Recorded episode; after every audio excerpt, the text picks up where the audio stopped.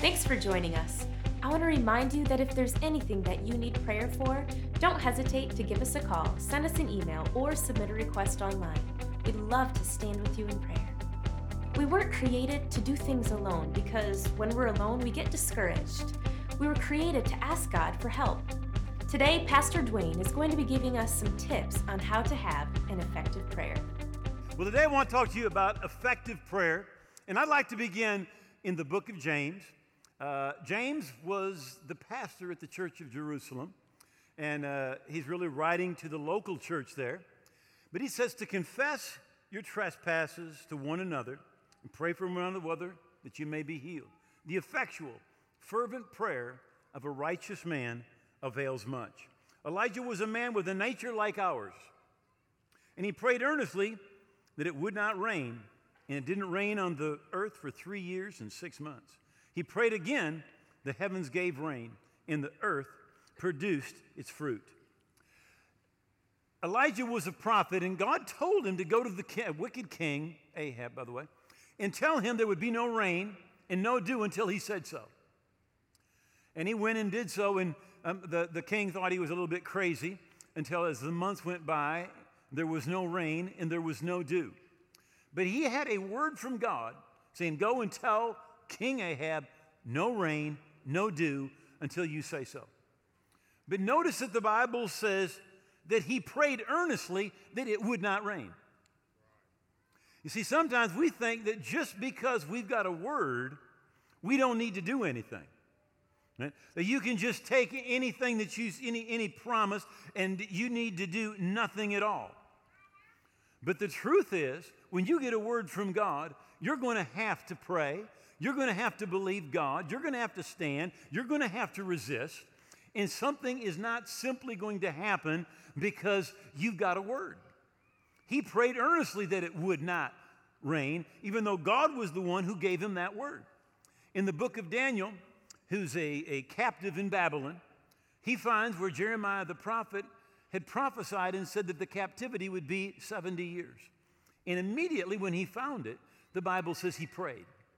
And he began to confess sins. And he said to God, We have been so guilty. We've turned away from you, but fulfill your word that you've spoken to us. Sometimes we think that just because there's a word, we don't need to do anything. We can just sit back. But if you're going to grab hold of that, if you're going to receive it, you're going to have to pray. You're going to have to do some diligence. You're going to have to stand. You're going to have to believe. You're going to have to resist what comes against the word that you receive. Now, notice it says he had a nature like ours because we look at the people that God used in the Bible and we think that somehow they had no problems at all, that they were just super saints. They were like, like angels in people bodies. But the Bible says he had a nature like ours. He had hang ups, he had doubts, he had fears, he had insecurity, he was lonely. Well, here's kind of how the story goes God tells him, Go tell the king, no rain. So he goes, tells the king, and then God said to him, Go and hide by the brook Cherith. He said, I've commanded a raven to bring you bread and meat every morning and every evening. Now, to me, that sounds like a whopper. How about you guys? Bread, meat, just need a little ketchup, a few onions, pickle, mayonnaise. But I don't know about you, but I would not have figured that God would use a bird, particularly not a raven, a scavenge. How many know God's ways aren't our ways? Amen. They're higher. They're high. So he hides there, but when the brook dries up, God sends him to the town of Zarephath, and God said, hey, hey, I'm sending you, and I've commanded a widow woman there to provide for you. How many, if you were God, you would have chose a rich person. But God chose the poorest woman in town. She was going out gathering a couple of sticks and was going to make the, her last meal for herself and her son and plan to die. But the prophet gave her a word, and, and they received supernatural provision for her, for her family, and for the prophet. Then God said, Go to Mount Carmel, have a contest with the false prophets of Baal, each make an altar. The God that answers by fire, let him be God. Elijah prays, fire falls from heaven, consumes the offering. They kill the 450 prophets of Baal. Then he climbs up on the top of Mount Carmel And he prays again, and God sends rain for the first time in three and a half years. It turns dark, it's black, there's thunder, it's a, it, it is just pouring. And the Spirit of the Lord came on the prophet. And the Bible says he outran the king's chariot. Now, the king would have had the finest horses in the land. But for 18 miles, that prophet outran the horses. But when he got there, wicked queen Jezebel had heard what had happened, that her prophets had been killed. And she sent a message. And she said, So let the gods do to me and more also if I don't make your life like the life of one of them by this time tomorrow. He said, I'm she said, I'm going to kill you. And the Bible says, when he saw that, when he pictured her words in his mind, he arose, ran for his life, and went to Beersheba. He ran out into the desert for a day. Now, the reason that he did that was because he was focusing, by the way, on the wrong thing. When you, when you focus on your fears and on your insecurities, when you focus on what the devil is telling you, you're always going to move in the wrong direction. And by the way, you always do move in the direction of your dominant thoughts. That's the direction you're going to move in. So he went a day's journey into the wilderness, and the Bible says that he sat down under a broom tree. If you go in the desert there, their shrubs, they probably get just maybe about so tall and uh, kind of spread out. And he just sits down and he prays that he might die. And he said, It's enough, O Lord God, take my life. It's better, I am no better than my father's. And basically, he's saying, God, kill me. You know, he gets suicidal. But the truth is, he didn't want to die. If he had wanted to die, he could have just stayed where he was and Jezebel would have taken care of it. But he ran because really he didn't want to die, but he's discouraged. He, see, he, he feels like I've done all of these things and things are moving in the wrong direction. So God sends him to Mount Horeb. And when he gets there, God meets with him there.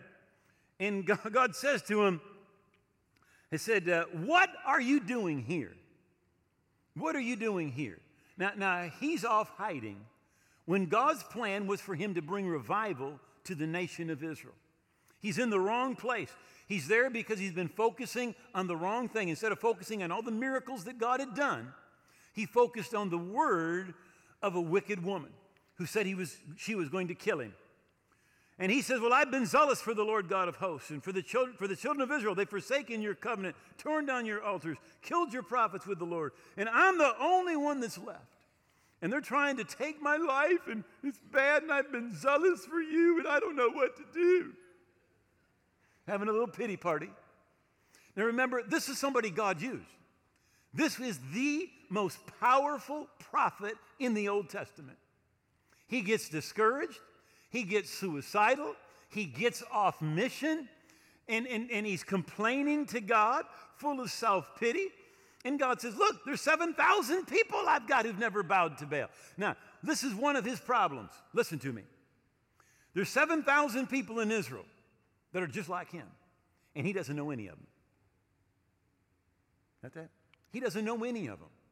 You were not meant to go through life alone. You were created for relationship. And you've got to find people of a similar spirit because iron sharpens iron. It's when you try to do things alone that you get messed up, you get discouraged, you get off mission, you get full of self pity because you're the only one. But God's saying, You're not the only one. So I think it's interesting what God does for the prophet is he does two things. First of all, he gives him a friend. He says, Now you go and find Elisha, the son of Shaphat, and you anoint him to be prophet in your place.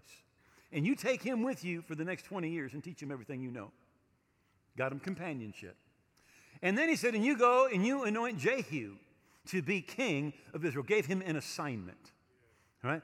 You know, when, when we've got, when, when we know what God's purpose is for our life, all right, instead of just going on purposeless in life, you know, it, it, keeps you from that place of discouragement. You know, I have a purpose. I'm here. You know, the Bible says that you were created in Christ Jesus to do good works. God's got some stuff for you to do. And by the way, that's why we want you in, in, in uh, growth track so you can discover your gift and your purpose and find out how to make a difference in life. Right? We want everybody there. Right? So God gives them an assignment. And, and he really, he came out of that place where he was depressed and suicidal and full of self pity and lonely and felt like he was the only one and under attack. But now, the Bible says that he had passions just like you and just like me. We think that because I get discouraged, because I feel lonely, because I feel like i have I've missed it someplace, that God is done with you. But that is not the case at all. In fact, this is what the Bible says that God uses the foolish things and the weak things of this world. Now, I don't know what that says about you and me, except that we qualify. All right? It says, not many mighty, not many rich, not many noble. God takes and chooses the weak things and the foolish things. You say, why does God do that? Because then we're supposed to know it's Him and not us. He's the one who gets the glory. Right?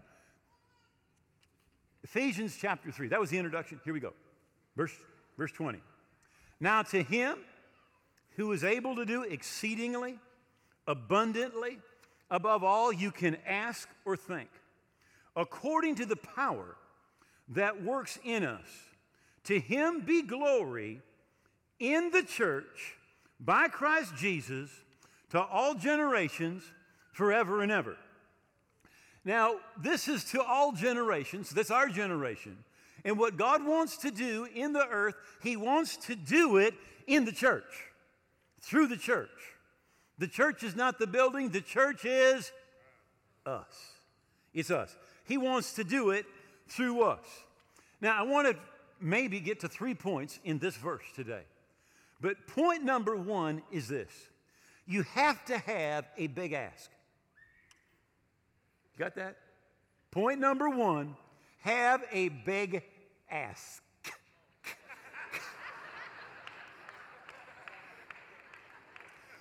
Small prayers insult God. He can do exceedingly, abundantly, above all you can ask or think. How many of you, you, you, you, you know, he can go beyond your imagination. How many you know you can think of some good things? You can think of some big things. But the Bible says what God can do is greater than what you can even think. Anything you can think. He, he goes beyond because his thoughts are not our thoughts, and his ways, they're not our ways. As the heavens are higher than the earth, so are his ways higher than our ways, and his thoughts higher than our thoughts. Small prayers insult God. You see, what, what, what God wants you to do, listen, if you really find out what God wants you to do, it will bother you. It will keep you up at night. Right? Because what God wants to do through you is greater than what you're able to even think. It's greater than what you can even imagine. Now, somebody says, well, why would God want to do that for us? Well, there's a number of reasons. But the first reason I'd like to mention is very simply because you're his kids. We are his kids. How many you know Bill and Melinda Gates, their children, have a few advantages in life? There's a few advantages that are there. But when you become a child of God, there's some benefits. The psalmist said in Psalms 103, and forget not all his benefits. Right? There are some advantages, there's some benefits to being part of the family of God. Now, the Bible tells us in Psalms 5 in verse 12, with favor you will surround them like a shield. God's favor is to surround you, to protect you, to provide for you. And literally, the favor of God means that God wants to do for you things that you do not deserve. Things you don't deserve. Be, it's not because of what you've done, it's in spite of all the messed up things you've done. He wants to surround you with that favor. And you realize there is nothing too hard for the Lord. I, but I know that we settle for less than what God wants. I know for a fact that I have again and again missed God and not gotten everything God had for us. Everything God had for me. Listen, the Bible says in Psalm 78 41, yes, again and again they tempted God and they limited the Holy One of Israel. God wanted to do so much more for Israel than what he did. And we look and we think, wow, split the Red Sea, provide manna from heaven, shout and the walls fall down, throw stones at their enemies from heaven. That's pretty good stuff. Right? But the Bible says God wanted to do so much more. Again and again, they limited the Holy One of Israel. James says it this way. He says, you know, sometimes he says, you have not because you ask not. You know, we need to ask big because we have a big God. In more or less modern church history, one of my favorite heroes is William Carey. Now, he was born in 1761, was a cobbler and a part time school teacher. Uh, he went to a pastor's meeting May the 30th, 1792. And uh, he got up and, and uh, gave a little message and even eventually wrote it down. But this was the title. By the way, they had large titles. They, had, they didn't just have long titles, they had long messages. I mean, preaching two, three hours was not uncommon. It said, but his was the title of his message An Inquiry into the Obligation of Christians to Use Means for the Conversion of the Heathen. In other words, he was saying, should we do something to reach lost people? Or should we just let them be lost and see what happens? Well, there was a, the, the, the, the presbyter that was in charge, Dr. John Ryland, said to him, Young man, sit down. When God wants to save the heathen, he'll do it without your aid or mine. He just said, whatever God's will is, is going to happen. Now, how many of you know that's not right? The Bible says that God wills that all be saved and come to the knowledge of the truth. But people slip into eternity every day. God wants everyone to tithe. How many of that's not working for y'all? Some people aren't, but it's God's will. It's God's will. So, not everything that happens is God's will. So, a short time later, William Carey preaches a sermon called Ask Great Things of God and Expect Great Things from God and Attempt Great Things for God. At the close of his sermon in his church, he had the ushers lock the doors. And he said, We need to do something. And before they left church that day, they started the first modern mission society. And William Carey had no idea that what was going to happen. He never planned to be a missionary, but in less than a year, he finds himself on a boat on the way to India. And when he arrives in India, he has tremendous opposition.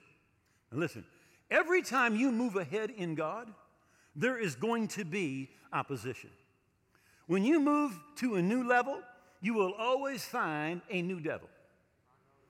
Right? There's always going to be that opposition. In Hebrews 10, verse 32, it says, You recall the former days in which, after you were illuminated, you endured a great struggle with suffering. After you're illuminated, after you get revelation, after you get direction, you will endure a great struggle with suffering. That is the most unpopular word in the church of the 21st century is suffering.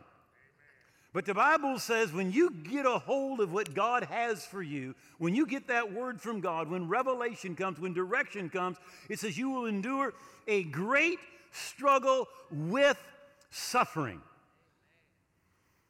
At least I got one amen. I didn't think that I was going to get any. right? Uh, I, I, cannot tell you how many times this has happened where, where people will come for prayer. And they say, Pastor, why don't you pray about this, pray about that? And I will say, well, I, I want you to do something. And the most common answer, this is the most common answer I've ever received. Well, I will if it's easy. How many of you know that enduring a great struggle and suffering and easy do not go together? Right?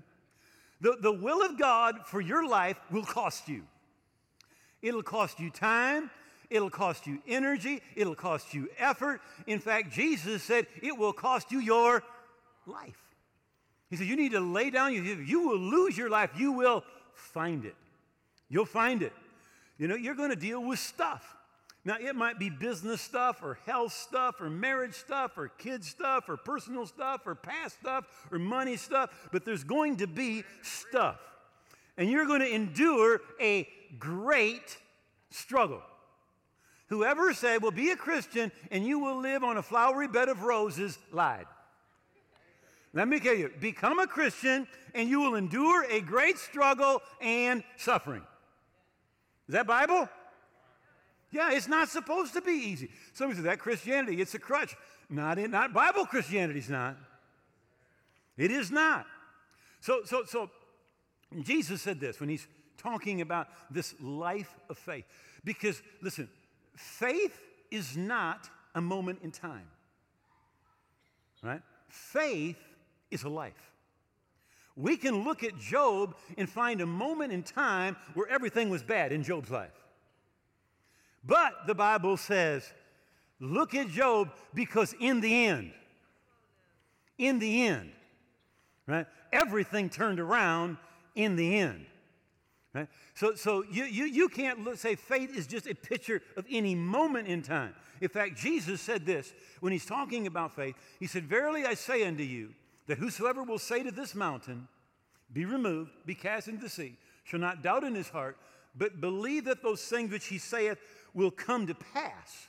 He'll have whatsoever he saith. Now, that little phrase, come to pass, in the Greek, it means come to pass in time or a process or journey. Journey. It's not a picture of any second, any moment in your life, because faith is not something that's a moment. You live by faith. Faith is to be a lifetime thing, not a moment thing. Right? You can look at where you're at at any moment and want to give up. Right? But if you will endure a great struggle with suffering, you will come through on the other side. And it will be a different picture when you're done than there is at that moment in time. Take Noah as an example. God speaks to Noah and says, Noah, the world's going crazy. I mean, that's kind of a picture of what's happening in our world. He says, and I'm going to judge the earth, and I want you to build an ark to save your family. So, in the middle of dry ground, Noah starts building a boat. Now, it, the Bible tells us it took 100 years to build the boat. Noah was 500 when God spoke to him, and 600 when the flood came right? And the Bible says during that time, he was a preacher of righteousness. He's building a boat, but he's telling people, look, repent. God wants to have mercy. God's going to judge the earth. And people thought he was a kook. They thought he was crazy. You're building a boat in the middle of dry ground because you think there's going to be a flood? And why is the boat? You're going to put what in the boat? They thought he was crazy, right? You endure a great struggle with suffering. King David, well, before he was king, probably he's 14, 15 at the oldest, when the prophet Samuel goes to Bethlehem and anoints him to become king of Israel. And you know the story after that. He killed a lion, he killed a bear, he killed a giant, and then King Saul saw the anointing on him, and the Bible says Saul became his enemy and sought to kill him every day. For 10 years, he's running around, hiding out in caves and living in a desert and in woods, and actually had to flee to a foreign country to, in order for Saul not to kill him. Then he finally becomes king, and then he has a battle with the Philistines, and another battle with the Philistines, and a battle with the Moabites, and then a battle with the Edomites, and then another battle with the Philistines, and another battle, and another battle, and another battle, and another battle, and endured great struggle with suffering. In the end, did he receive what God had for him? Yes. All right? But it was a great struggle with suffering. Moses dies. God speaks to Joshua. He says, Moses, my servant's dead. Now, therefore, arise, go over the Jordan, you and all this people, to the land which I am giving to the children of Israel. Now, he gets a word from God. You're going to go over, you're going to help these children of Israel, you're going to lead them. I'm giving you the land, children of Israel. But notice the next verse, well, verse 7, he says, Only be strong and very courageous. Verse 9, be strong and of good courage. Don't be afraid, nor be dismayed. Verse 18, only be strong and of good courage. Why did God keep telling him, Be strong, be of good courage, don't be afraid, don't be dismayed? Because he was afraid. Because he was dismayed. He's looking at, look at what I've got two million people and all these seven nations in front of me. How, what in the world am I going to do? You know? And he did not get victory in a day, but he did get victory. 115 times they breached the walls of cities. 115 times. It didn't happen instantly, but it did happen. You know, and when you get a word from God, when you decide, I'm going to follow the will of God for my life, there's going to be opposition. A while back, a, a, a pastor said to me, he says, You know, really, what's the difference between pastoring a church of 100 people and pastoring the church of 1,000 people? I, I, I very quickly said, It's very easy, 10 times as much trouble. you laugh, but it's true. It's true. So, William Carey, he gets to India, 1793, opposition everywhere. But let me tell you what he did. First, he translated the Bible in over 20 languages and started the first trans- Sanskrit dictionary, dictionary in the local language, started a lot of churches. He started several schools, including the first school in India ever for girls, the first school ever for all classes, the first college ever in the native language.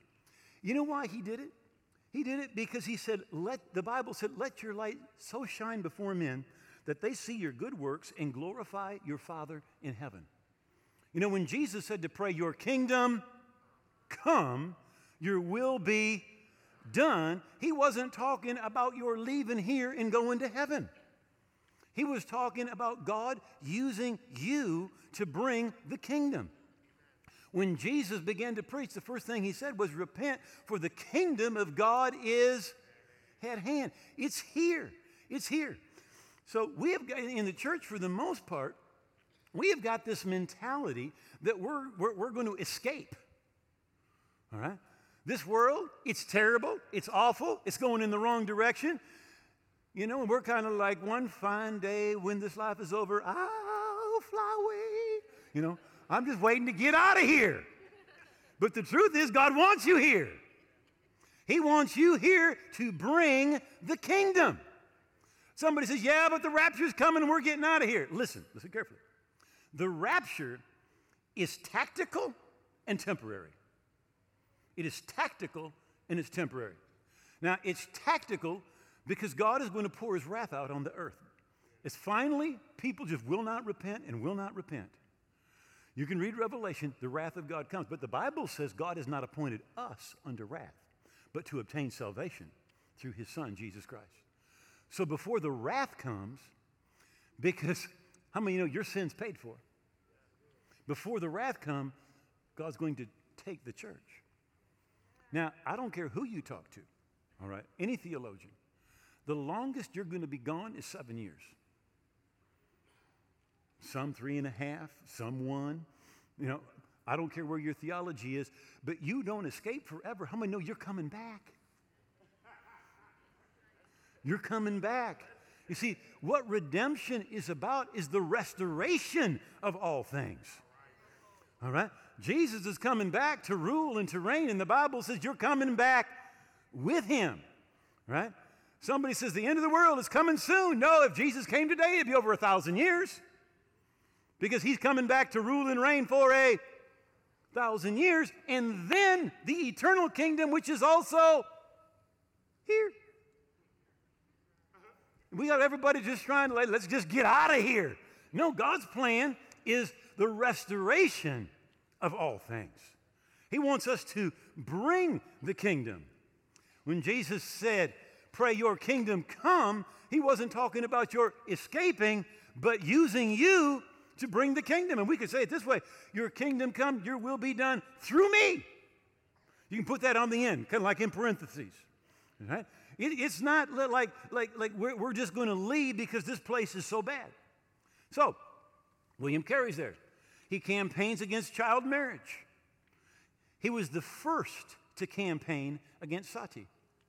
Now, in, in uh, the Hindu religion, when the man would die, the husband would die, they would burn his body, but they would take his wife and they would put her alive, put her on top, so that, and they would burn her to death with him so he wouldn't be lonely. Right? He was the first to campaign against it, right? He campaigned against in, infanticide, published the first book on natural science in India because he said, We are to take dominion over the earth. Right? We are not just supposed to sit back and let whatever happens happen. We're supposed to take dominion. Right? Brought the printing press to India and uh, taught people to use it. Was the first to introduce uh, paper from India itself to use. He was the first to bring in the saving banks because in India at the time, interest rates were between 36 and 72 percent.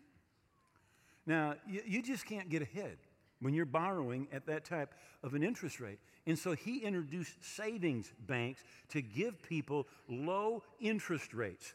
Now, by the way, the reason that he did that is because the Bible says in Proverbs 13, even when the land of the poor produces good crops, they get cheated out of what they grow. He said, he said the part of the kingdom of God is not that people, the poor, are oppressed through the banking industry. Right? He pioneered media, all right, the printing media with translating over 20 different languages, the Bible into over 20 different languages. He uh, founded the first Indian Agricultural Horticultural Society in 1820, 30, 10 years, excuse me, before they did in England. He introduced astronomy to the subcontinent to dislodge the destructive astrology, the fatalism, the superstition that whatever happened in the stars would dictate what would happen in your life. He was the first to stand against polygamy. He was the first to stand against female infanticide, widow burning, child marriage, euthanasia. He did all of those things because he said, Our job is to bring the kingdom of God to earth. And not just say, Look, the world's in a mess and let's just get out of here. Jesus said, You're the light of the world, a city set on a hill that cannot be hid. Nor do they light a lamp and put it under a basket, but on a lampstand that it gives light to all who are in the house. Let your light so shine before men that they see your good works and glorify your Father in heaven. You know what? This world, we need, we need the kingdom to come, but we need farmers to bring the kingdom into the farming industry. We need teachers to bring the kingdom into the educational industry. We need bankers to bring the kingdom into the banking community. We need journalists to bring the kingdom into journalism. We need, we need actors to bring, inter, eh, to bring the kingdom into the entertainment industry. We need, we need politicians that are godly to bring the kingdom into politics. We need construction people that will bring the kingdom into construction.